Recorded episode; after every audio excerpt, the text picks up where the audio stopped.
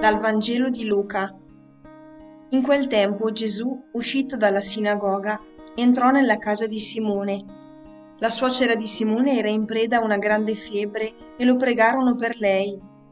Si chinò su di lei, comandò alla febbre e la febbre la lasciò. E subito si alzò in piedi e li serviva. Al calar del sole, tutti quelli che avevano infermi, affetti da varie malattie, li condussero a lui ed egli, imponendo su ciascuno le mani, li guariva. Da molti uscivano anche demoni, gridando Tu sei il figlio di Dio. Ma egli li minacciava e non li lasciava parlare, perché sapevano che era lui il Cristo.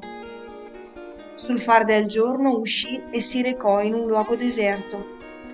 Ma le folle lo cercavano, lo raggiunsero e tentarono di trattenerlo perché non se ne andasse via. Egli però disse loro, è necessario che io annunci la buona notizia del regno di Dio anche alle altre città. Per questo sono stato mandato. E andava predicando nelle sinagoghe della Giudea.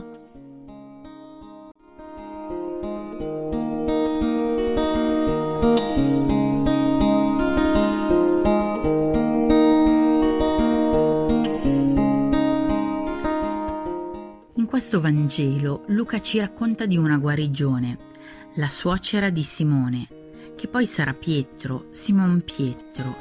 C'è una cosa che ancora prima del fatto in sé e dei protagonisti attira la mia attenzione. L'Evangelista ci specifica che Gesù è uscito dalla sinagoga e si reca nella casa di Simon Pietro. Lo trovo significativo perché Gesù è fuori dal Tempio, luogo sacro di preghiera, ed entra nell'intimità di una casa. È lì che vede una sofferenza, quasi a sottolineare la prossimità di Gesù, questo suo farsi vicino al dolore, al mio, al tuo, a quello della suocera. Egli infatti si china su di lei, cioè si volge in basso, quasi a dire di un'attenzione particolare, unica, delicata, che diventa oggetto del suo sguardo, delle sue cure, del suo amore. L'autorità di questa guarigione viene poi sottolineata da quell'istante.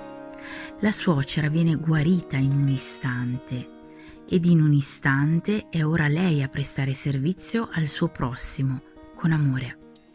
Ora lei testimonia il dono ricevuto, il cui valore sta tutto nel divenire poi strumento di cura per l'altro, stando semplicemente nel cammino della sua storia. Ed è così nelle nostre vite.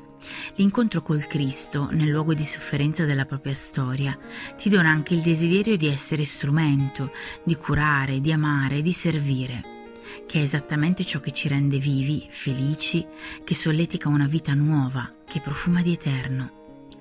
Anche oggi Gesù guarisce e mi chiama al servizio. Come?